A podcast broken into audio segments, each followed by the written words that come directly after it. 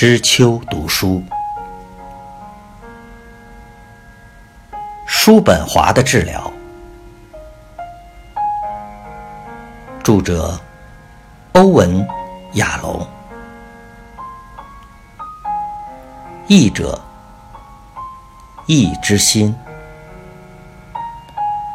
审教者曾奇峰。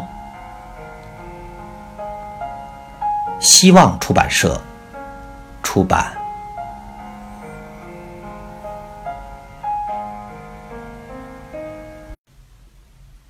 第四十二章。三年后，人类从我学到了为数不多的事，却永难忘怀。午后的阳光。从佛罗里奥咖啡馆敞开的窗户洒入，陈旧的投币点唱机流出塞尔维亚理发师的旋律。译注：伴随着卡布奇诺咖啡机蒸汽的嘶嘶声，潘米、菲利普和汤米坐在窗边的桌旁。自从朱丽斯死后，他们每周都在这张桌子喝咖啡聚会。其他团体成员在第一年也曾加入聚会，但后来两年就只剩他们三个人。菲利普暂停对话，凝神倾听一段旋律，说：“这是我最喜欢的一段。”然后继续对话。汤尼展示了社区大学的结成书。菲利普说，他现在每周有两个晚上到旧金山骑社下棋。这是他在父亲过世之后首度与人面对面的下棋。潘米谈到他和新任男友间的成熟关系，对方是研究密尔顿的学者。两人在周日一起到马林镇绿峡谷参加佛教仪式。他看了一下手表，说：“你们上场的时间到了。”他上下打量他们，说：“两位帅哥，你们看起来都很棒，但菲利普那件夹克……”他摇摇头说。该换了，灯芯绒都磨平了，穿了二十年，手肘也磨平了。下个星期，我带你去逛街吧。他看着他们说：“你们会做的很好，菲利普。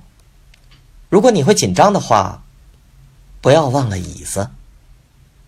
记得朱丽斯爱你们两人。”我也是。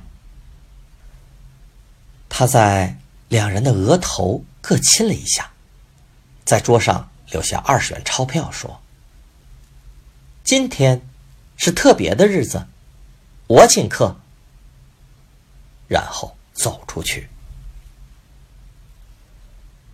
一小时后，七位成员鱼贯走入菲利普的办公室，参加第一次团体聚会。小心谨慎地坐上朱丽斯留下的椅子。菲利普长大成人后流过两次眼泪，一次是朱丽斯带领的最后一次团体聚会，第二次是得知朱丽斯将九把椅子遗赠给他的时候。菲利普率先说：“欢迎。”参加我们的团体。我们在事前的个别会谈中已说明团体的流程。现在可以开始了。杰森说：“就这样吗？没有进一步的指示吗？”他是个矮小结实的中年男子，穿着紧身的黑色耐克运动衫。汤尼。坐着，轻声向前说：“我还记得自己第一次参加团体治疗会谈时有多么害怕。他穿着整齐的白色短袖衬衫、卡其长裤和棕色平底鞋。我并没有说我觉得害怕。杰森回答：“我只是说缺少指导。”汤尼问：“啊，好，你需要什么帮助才能开始呢？”资讯。现在的世界就是靠资讯来运转的。呃，听说这是一个哲学咨询团体。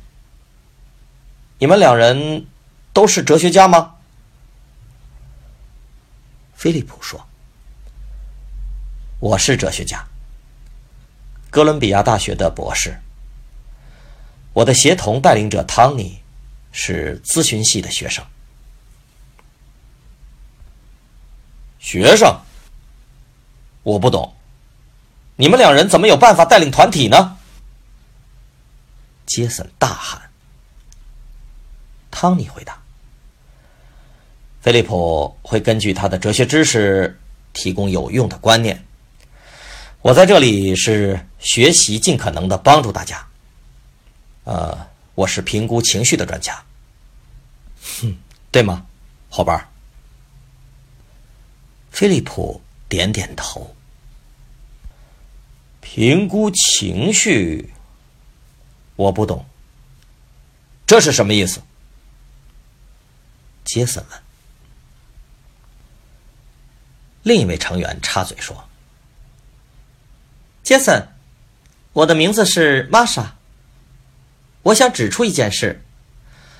我们的团体才进行五分钟，这是你第五次。”提出质疑，然后呢？你是那种喜欢表现男子气概的家伙，哼！我太了解你这种人了。那你就是最懂得刺痛我的神经兮兮的小姐。等一下，我们暂时停留在此刻的互动。汤尼说：“请其他成员。”针对前五分钟的过程提供回馈。首先，我想向杰森和玛莎说一件事。这是我和菲利普从我们的老师朱丽斯学到的事。我相信你们两人都觉得这是过于激烈的开始了，但我有一种直觉，非常强烈的直觉。当这个团体结束的时候，你们两人。会分别证明自己对另一方是非常有帮助的人，对吗，菲利普？伙伴儿，你说的很对。译注：塞尔维亚理发师是罗西尼的著名歌剧。全书完。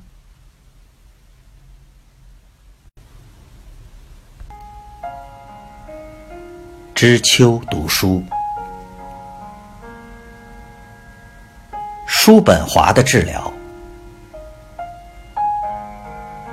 著者：欧文·亚龙，译者：易之心，审教者：曾奇峰。希望出版社出版。